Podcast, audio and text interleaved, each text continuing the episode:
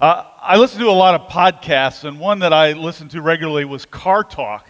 And uh, back when uh, Click and Clack, the Tappet brothers, were hosting that program, I found it interesting and very entertaining. Uh, like, uh, what do you do when your check engine light comes on? Their advice was the, the easiest fix is to put a piece of duct tape over that light. There, fixed, they said. The warning light is no longer judging you. But they said it's no substitute for fixing the actual problem. Good advice. Yes, that light uh, can be irritating, but its purpose is to keep you from bigger trouble.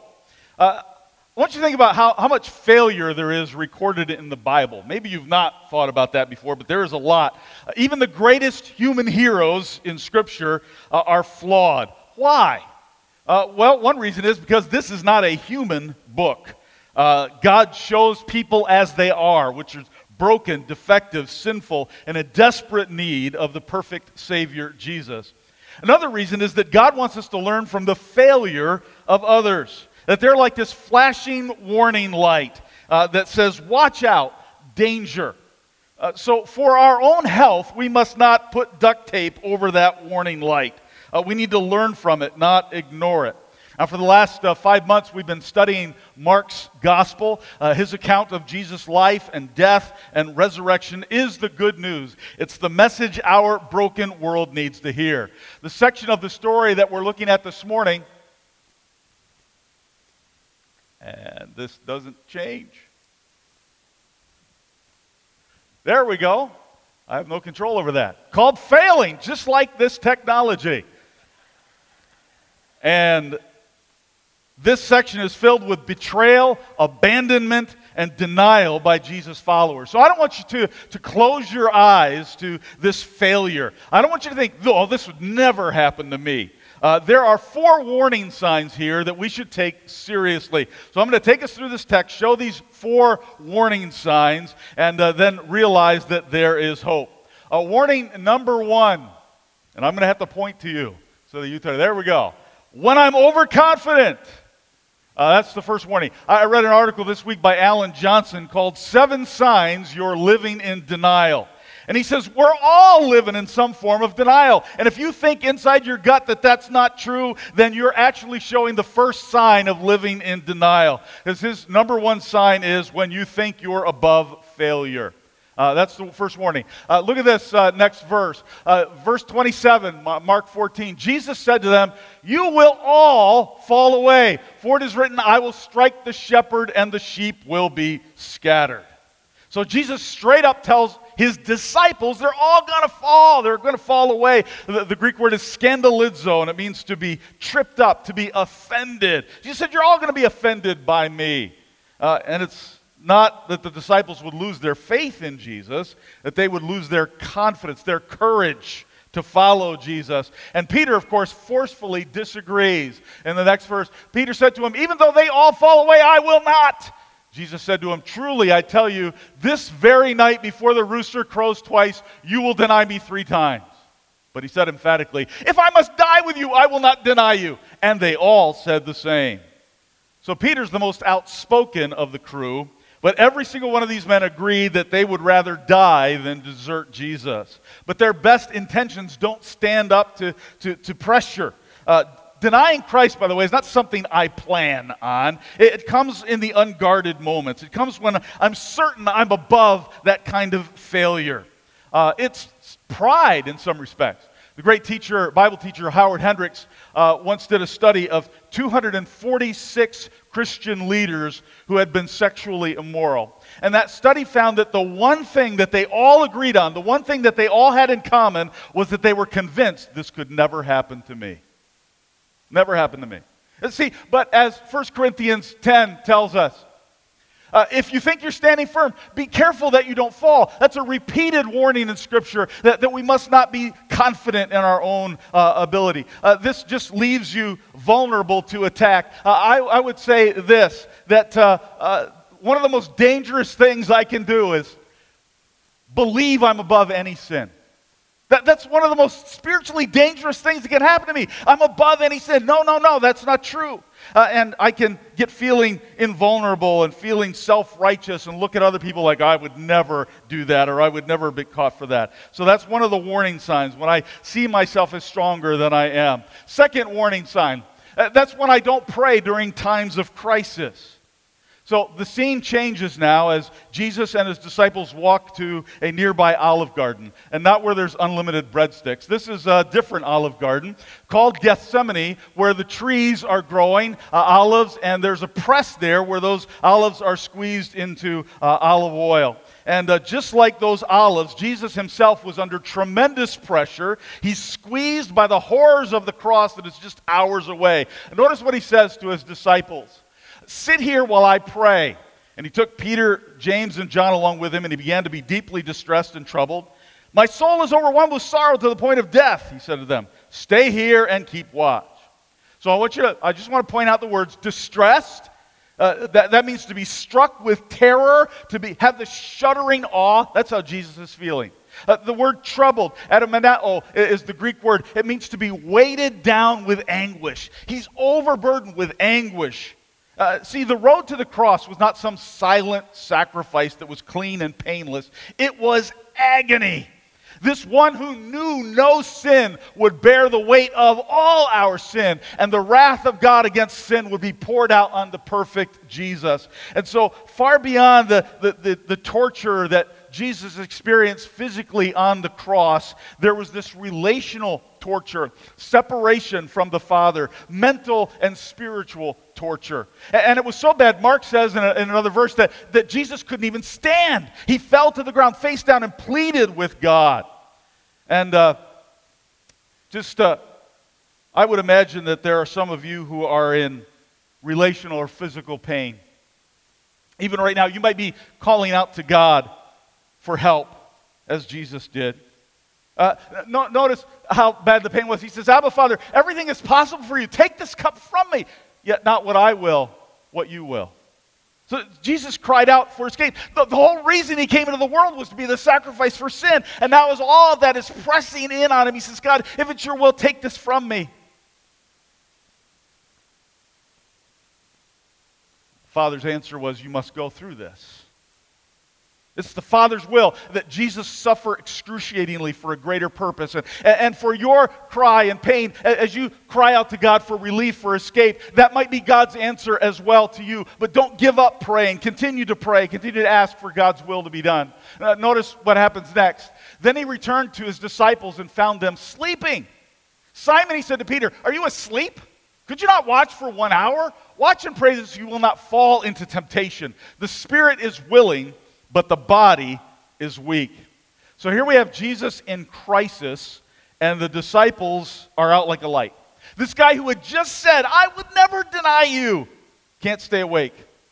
So Jesus tells him, hey, uh, stay, can't you stay up? And then he goes off by himself to pray again a second time and returns back to them a second time, and they're asleep again. And Mark says their eyes were very heavy. You understand that. Your, your, eyes might be heavy right now. I mean, that happens, right? But this is a crisis. It's a crisis. So Jesus goes away for a third time and returns back to find them zonked out again.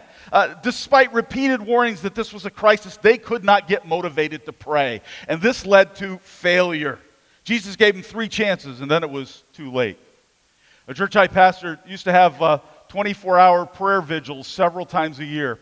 So we'd have this great big chart several of them actually, where the 24 hours was, was marked off in 15 minute increments. And you could sign up for one or as many of those throughout that 24 hours and, and pray. And so there would be times at church you'd have dozens of people praying, and then maybe in the middle of the night, only two or three or four or so praying. Uh, and out of it, this is a church of thousands of people, and there might be a hundred or so people who signed up each time we had those 24 hour prayer vigils. But hundreds of people would put in prayer requests. Uh, I'm desperate for this. I, uh, th- I'm in crisis mode. Please pray about this. Please pray about that, whatever it might be. Hundreds of people putting in requests. And over the course of time, I discovered that almost none of the people who were putting pr- prayer requests in ever, ever once signed up for a 15 minute segment to pray. So they're desperate for themselves, but they're not desperate enough to pray or pray for someone else who is desperate. Uh, I, I, I said, don't expect someone else to do the work for you. Uh, don't expect someone else. Uh, right now, uh, look at this point here. If your crisis doesn't motivate you to pray, you're in greater danger than you imagine. I don't know what crisis you might be facing, what difficulty. If you're not motivated to pray about it, then you're in greater danger than you can imagine. Warning number two don't, uh, don't pray. I don't pray during times of crisis. Warning three when I react rashly. I react rashly.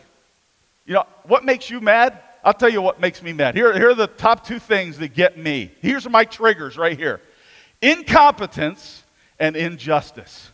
Somebody's incompetent drives me crazy. If there's injustice, whether it's uh, against a very vulnerable people or it's injustice against me, drives me crazy. So that triggers me. And what happens is I react rashly. So sometimes I, I uh, overreact. Sometimes I'm hasty and jump down somebody's throat. Uh, when, and I don't represent Jesus well. Those are some triggers for me. Well, Jesus has just said, My betrayer is here. And uh, verse 42, and Judas shows up. And, and I, what I want you to see is that uh, although the, the, the, betrayal and the arrest and the torture and, and the execution was, was, coming up, it wasn't a surprise to Jesus. He's been talking about all the way along. Why? Because the, the, the death of the Son of God was planned before the foundation of the world. And Jesus obeyed his Father's will even to the point of death. But notice what it says, this next verse. As he was speaking, Judas, one of the twelve, appeared with him was a crowd armed with swords and clubs sent from the chief priests, the teachers of the law, and the elders. So it's dark out. That they want to catch Jesus uh, outside the city in dark. Judas shows up uh, with a detachment of soldiers and a group of bouncers that had been hired by the religious officials. And so just imagine being one of the disciples. You're half awake, right? And you got this crowd coming with weapons and torches, and I think it'd be pretty unsettling.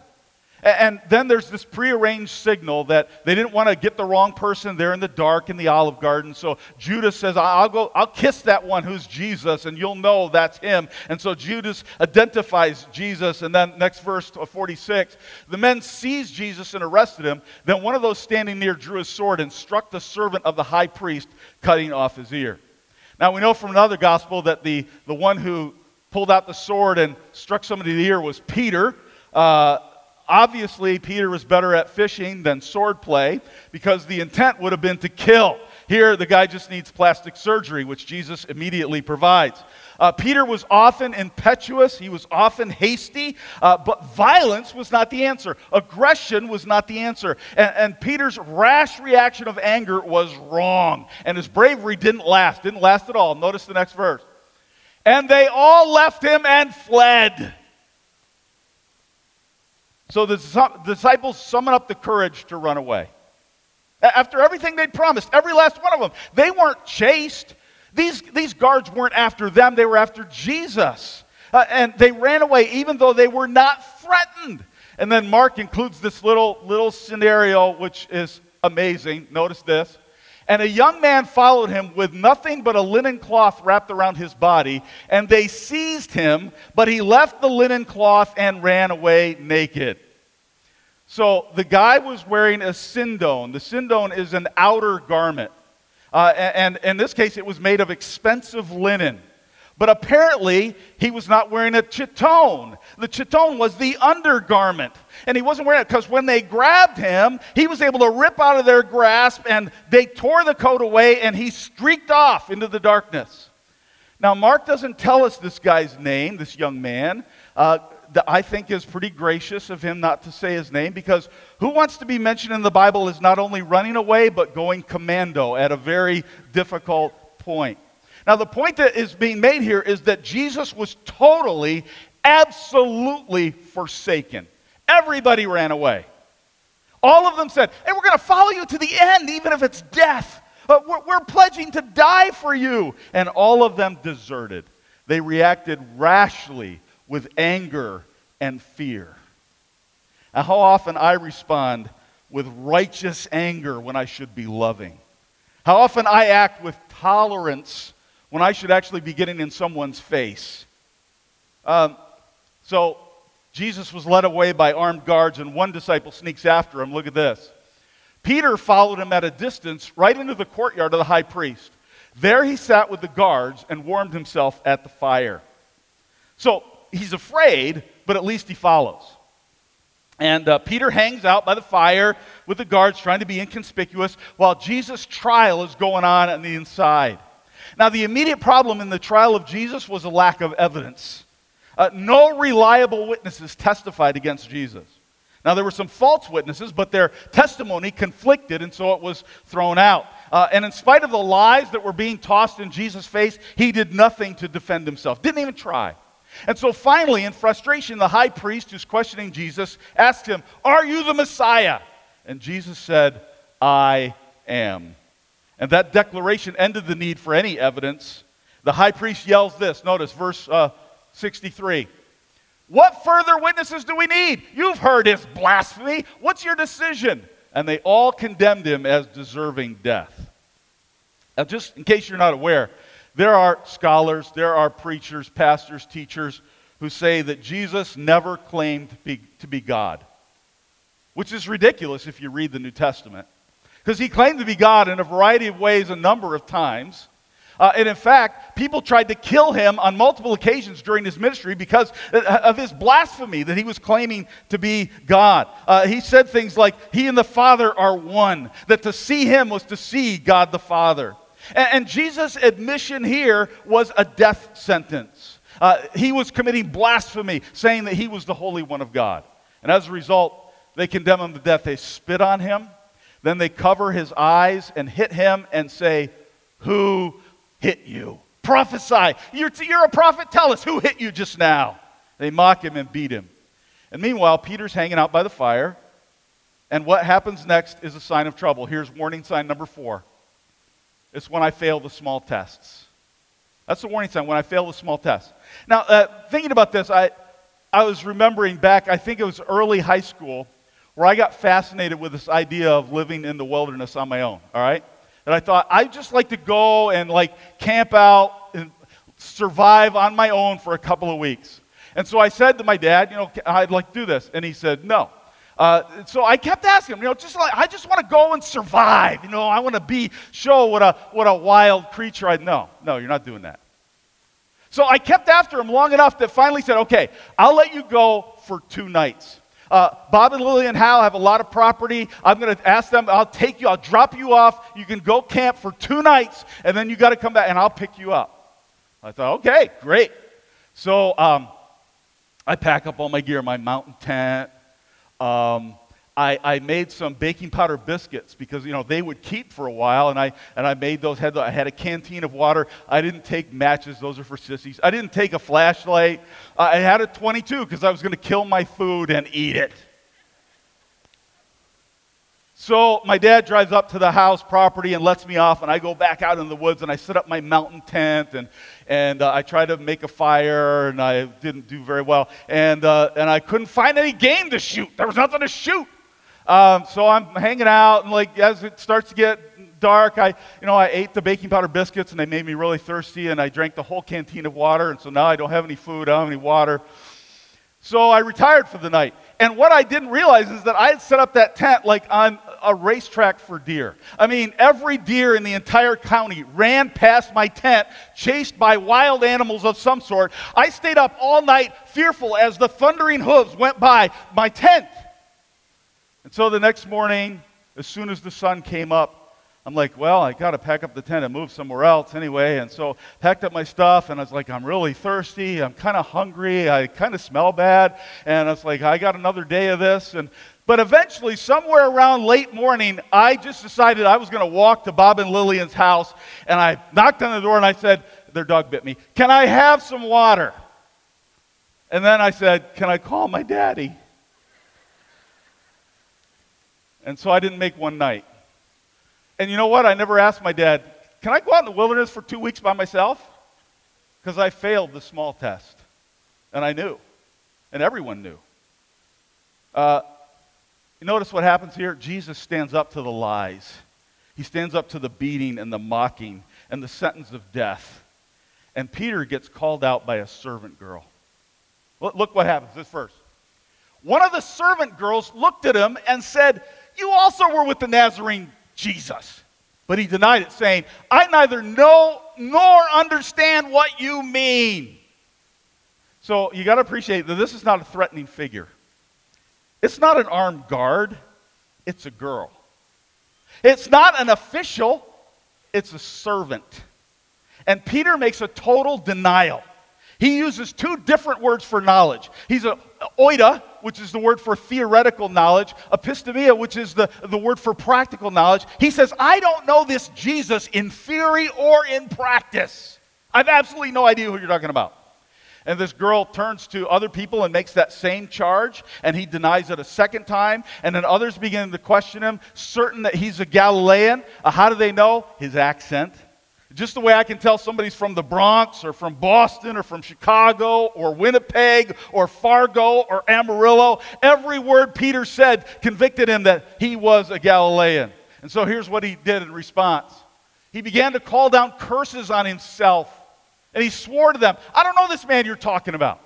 Immediately the rooster crowed the second time. Then Peter remembered the word Jesus had spoken to him Before the rooster crows twice, you will disown me three times. And he broke down and wept. So, catch this. At that same moment, Jesus is being denounced as a false prophet. His prophecy about Peter is coming true. It, and Peter curses and he swears to bolster his sincerity and to distance himself from this Jesus person. Here we got the leader of the apostles, the inner circle, denies he even knows Jesus. He doesn't say, Well, I agree with some of that, what that Jesus says, but not all of it. He doesn't say, Yeah, I hung out with him, but I'm not a fanatic about it. No, he said, I don't even know who you're talking about. And Peter's failure happened over a simple question from a servant girl. Uh, no, notice this point. It's in the small tests of everyday life that denial easily happens. That, that's where it happens. It comes in the conversation at the office or around the lunch table at school, or in your reaction to what somebody else did to you or said to you, and what you do when nobody is looking at you, when you want to fit in, when you decide to do something that's less than honest or ethical. Let me tell you, baptism is a test. And I would say in, in our country, it's kind of a small test. Because unlike some nations of this world, when you publicly declare to follow Jesus through baptism, then you're going to lose your family. You're going to be persecuted. You're going to die. And we make it about as comfortable as possible. We even moved inside because of the threat of rain and a little cold. Surrounded by very supportive people. And so this is a small test in some respects. I'm so proud of these, of these adults who've stepped forward and said, I'm going to follow Jesus. Uh, even, though, even though I've been at this, I'm following Jesus for a while, I want to publicly declare that. I'm so proud of these guys. What about you? What's keeping you if you say you're a follower of Jesus, what's keeping you from being obedient? Are you willing to, to, to why are you delaying? Because, in a sense, this is a small test. And it's in the small test of everyday life where denial so easily happens. Now, Steve Sjogren and his wife moved into a new neighborhood, and they quickly discovered that their two neighbors were not on good terms. And one neighbor was a very outspoken churchgoer. You love those people. And the other neighbor was not religious at all. And this unchurched, non religious man told Steve that the two neighbors had had this very long history of, of conflicts over minor issues. And the neighbor said, Here's what took the cake. Uh, the other day, we got a letter from his attorney threatening to sue us if we don't trim an orange tree that hangs over his property. He said, I just don't understand why he didn't come over and knock on my door and ask me to trim the tree before he sent a letter from his attorney. He said, You know, I was getting ready to trim that orange tree, but now there's no way I'm going to do anything until he forces me. I'm gladly going to go to court, he said, just so I can tell them that I'm being sued by a Christian over an orange tree. Now, Steve's church going neighbor might not know it, but he's denied Christ. He's denied Christ. It's in the little things, the stuff, the ordinary, everyday where we too easily fail to follow Jesus. now, Peter's story is important for us on, on a couple of different levels. One is, if he can fail, any of us can. Do, do you appreciate that? And here's the, the, an apostle, the guy who's in the inner circle. This guy walked on water for a little bit. Uh, this guy saw the miracles of Jesus, and he failed. And he failed spectacularly. And if he can fail, I can fail. You can fail. Uh, the other thing it teaches us is If he can be forgiven, any of us can be forgiven. He was welcomed back. He was restored. After what he did, he denied he ever knew Jesus. And he was forgiven. Let me tell you, there's always a way back. Uh, here, here's the point that through Jesus, no failure is final. If you're in Christ, no failure is final. If we confess our sins, He's faithful and just to forgive our sins. There's grace and mercy open to you and me, even after the most terrible failure. And some of you have guilt in your life, you have shame in your life because how you've blown it. You're well aware how you kept quiet when you should have said something, or how you said something when you should have kept quiet.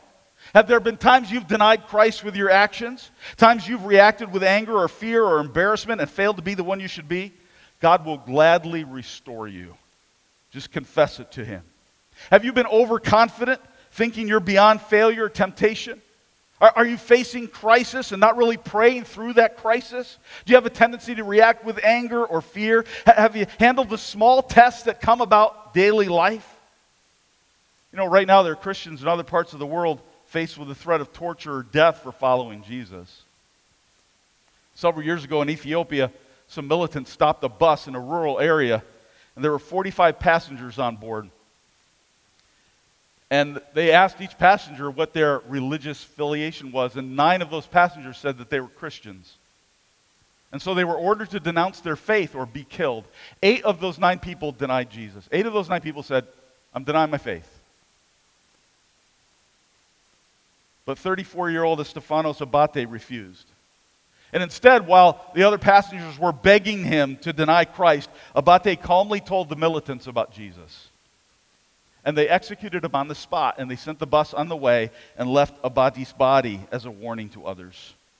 And I hear stories like that all the time, and I wonder, would I be that courageous? How would I respond in that situation? I'd like to think that I would be that courageous, but I don't know until that time comes. Here's what gives me hope. Look at 1 Peter 4. If you're insulted for the name of Christ, you are blessed because the Spirit of glory and of God rests upon you. In other words, God shows up in your moment of crisis. Whether it's an insult or something far worse, you can have a supernatural response by the power of God. He will give you what you need when you need it. That gives me courage. I don't know the depths of your denial today. I don't know how you failed. But I know that the Lamb of God is greater than all your sin. I know that His grace is enough. I know that the work of Jesus is so great, his sacrifice so powerful, his love so strong, his grace so amazing that everyone who believes has been made new. There's no condemnation for those who are in Christ Jesus. The sin, the mistakes, the disappointment is washed away. And so, right now, I just invite you to close your eyes. And you can silently use these words to speak to God yourself. I'll pray them aloud, and you, in the quietness of your heart, can pray them too. Father, I admit my weakness. I confess there have been times I've deserted you. Thank you that my failure does not have to be final. Forgive me, Lord. May I trust your spirit of glory to rest on me in time of need. Make today a new start in my life in Jesus' name, amen.